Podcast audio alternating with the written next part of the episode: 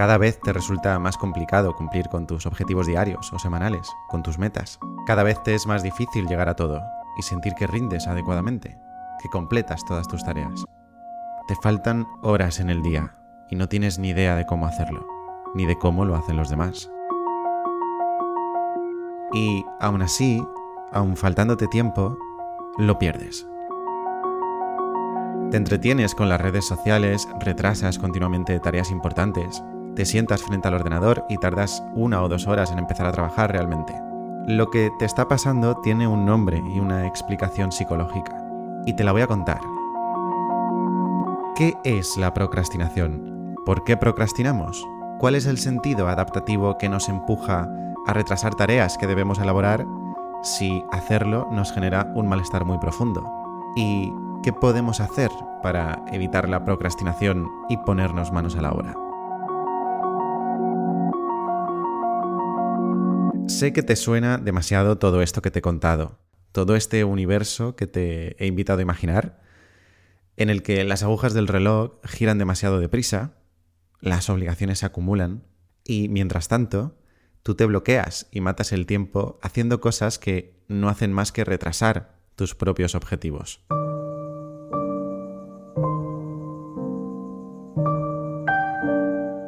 De hecho, no te hace falta hacer un gran esfuerzo para imaginártelo, porque forma parte de tu día a día.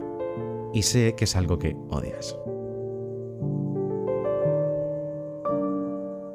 Parece bastante contraproducente, ¿no? ¿Qué sentido tiene retrasar cosas que son importantes para mí? Y sobre todo, ¿qué sentido tiene seguir haciéndolo si me produce tanto malestar? Esto que te pasa, como te he dicho hace un rato, es un fenómeno psicológico que está bastante estudiado y no solo te sucede a ti. La mayoría de nosotros lo hemos experimentado más de una vez e incluso de forma demasiado rutinaria. Pero lo cierto es que ocurre de forma más habitual en generaciones más jóvenes, como en los millennials o en la generación Z. No tanto en nuestros padres y abuelos, y ya te adelanto que no tiene nada que ver con la disciplina, ni con la ausencia de interés, ni con la falta de responsabilidad tiene que ver más bien con el ambiente y el contexto en el que hemos crecido, con la expectativa que hay sobre nosotros y con la comparación a la que nos vemos sometidos de manera constante con nuestros iguales. Pero de esto te hablaré un poquito más adelante. La procrastinación, que es un nombre feísimo y que me cuesta pronunciar todo el rato, es un fenómeno psicológico que no solo tiene que ver con lo conductual, es decir, con nuestras conductas, con lo que hacemos, con nuestras tareas y actividades, sino que también tiene causas y consecuencias emocionales y cognitivas. O sea, nuestros pensamientos y nuestras emociones juegan un papel fundamental en el desarrollo de este hábito. Pero, ¿en qué consiste realmente? Pues no es más que el aplazamiento, el retraso de tareas que para nosotros son importantes de completar y son necesarias, por ejemplo, tareas que tienen que ver con nuestro trabajo, nuestros estudios, tareas del hogar, compras, cuestiones administrativas, burocráticas. O sea, todo eso que nos hace adultos. Las cosas aburridas, vaya. Porque no solo se trata de retrasar estas tareas de manera sistemática, todo el rato, sino de sustituirlas por cuestiones que nos resultan, y atento, atenta a este matiz, en principio, más placenteras. No deja de ser una evitación al fin y al cabo. Evito lo que me genera un coste cognitivo, emocional y conductual y lo sustituyo por algo que me apetece más hacer. Lo que ocurre entonces es que entramos en un conflicto entre mis propias necesidades.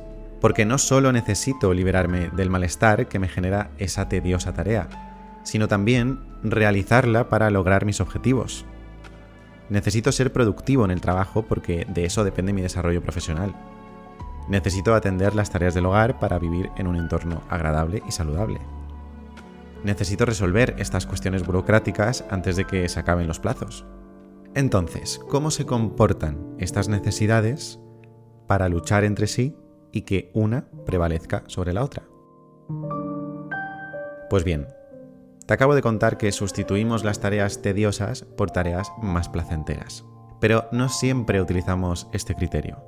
A veces también elegimos sustituirlas por tareas menos urgentes, lo que a priori podemos interpretar como algo bastante desadaptativo. ¿Por qué tratar de hacer primero aquello para lo que no tengo prisa? Pues precisamente por eso. Porque es mucho más agradable atender una tarea que no requiere mi urgencia y de la que estoy seguro que voy a terminar de completar. Y es que es aquí donde radica el centro de la cuestión. El malestar que me produce la sensación de no poder llegar a todo, de no poder hacerlo perfecto, de no tener tiempo, lo sustituyo por el bienestar que me genera hacer algo para lo que sí tengo margen de maniobra. Por eso, cuando procrastinamos, lo menos urgente es más atractivo. Claro que esto afecta, como no, a nuestra productividad y en general a nuestro bienestar emocional, porque nos obliga a estar constantemente debatiéndonos entre qué malestar preferimos. Si el de enfrentarnos a la tarea o el de retrasarla. Todo esto nos hace sentir muy sobrepasados, estresados y por supuesto culpables, muy culpables.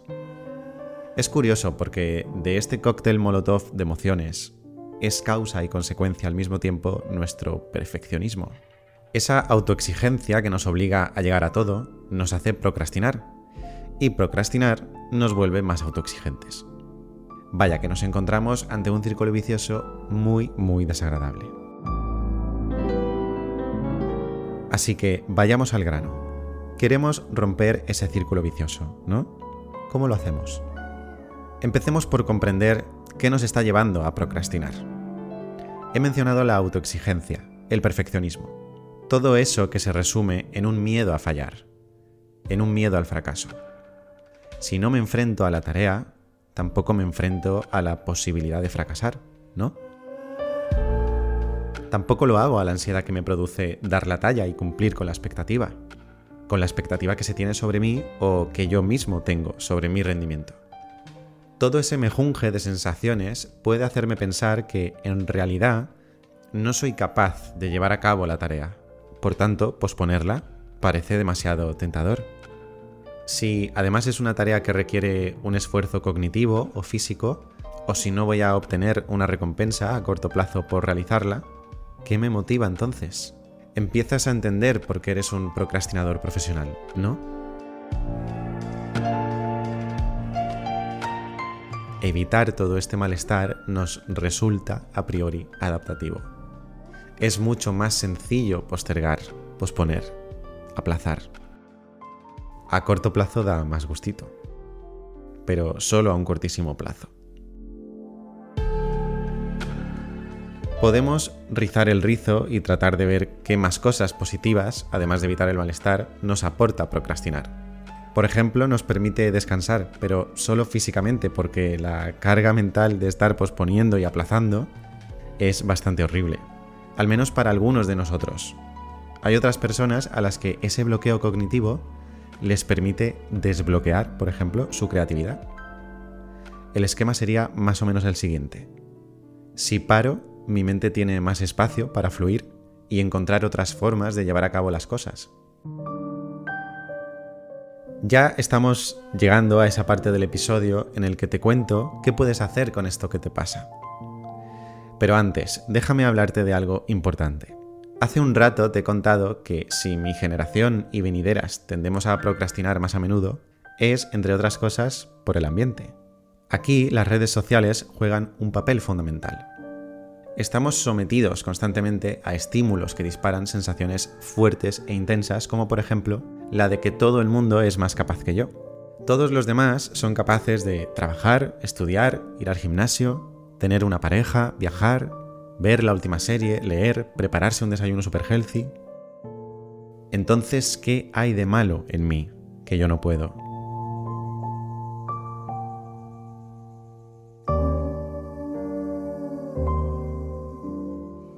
Así que, en definitiva, soy un vago.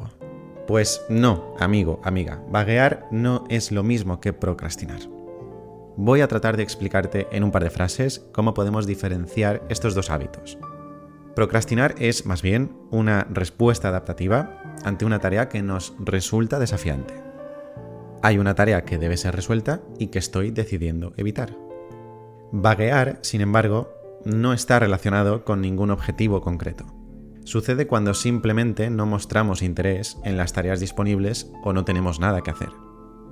Por tanto, no, no hay nada malo en ti. Aunque no hay un perfil psicológico que explique la conducta de procrastinar, sí hay características psicológicas que te pueden invitar a ser más procrastinador.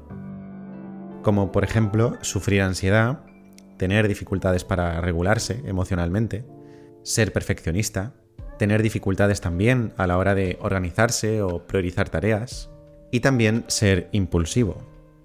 Las personas más impulsivas buscan habitualmente una gratificación instantánea que no encuentran en tareas cuyas recompensas están a largo plazo. Por lo tanto, aplazan estas y buscan otras más inmediatas. La próxima vez que te enfrentes a una tarea desafiante y empieces a flaquear, trata de seguir estos pasos, a ver si te sirven para dejar de procrastinar. Lo más importante, aléjate de las distracciones. Identifica cuáles son esas cosas que te desconcentran el móvil, la ventana, tu compañero de piso, la cama, y deshazte de ellas lo antes posible. Trata de entender al mismo tiempo cuáles son los motivos que te llevan a evitar la tarea. ¿Cómo? Pues haciéndote preguntas. ¿Es demasiado difícil? ¿Me siento incapaz de hacerla? ¿Qué pasaría si la hago y no de forma perfecta? ¿Es eso lo que me bloquea? Pues tercer consejo, trabaja con plazos. Los plazos reducen las posibilidades de procrastinar porque nos obligan a cumplir. Así hacemos lo urgente más urgente. Una buena idea es marcarse a su vez pequeñas metas que sean más o menos fáciles de ir alcanzando. Hacer el trabajo más manejable, en definitiva. Y por supuesto, intenta autorregular tus emociones. No solo hay una forma de hacerlo, no solo tienes el mindfulness, desde luego, a mí se me ocurren cosas mucho más apetecibles. Hace unas semanas te dije que nadie espera que seas perfecto o perfecta. Solo tú misma. La expectativa que tenemos sobre nosotros mismos, sobre aquello a lo que se supone que debemos llegar para ser válidos, es muy engañosa. Porque existe una línea muy fina que separa nuestra ambición natural por mejorar de nuestro perfeccionismo patológico. No tienes que llegar a ningún sitio, salvo el sitio que tú elijas. Y además déjame decirte que casi nadie espera de ti prácticamente nada. De hecho, todo el mundo a tu alrededor piensa que podría hacer las cosas mejor. Y sin embargo, para ti, la mayoría de esas cosas son válidas, así, tal como son. Como por ejemplo este episodio, que me ha llevado horas hacer y con el que nunca me he llegado a sentir plenamente satisfecho, pero que a la vez he sabido abandonar a tiempo. Así que aquí lo tienes, imperfecto, pero suficiente.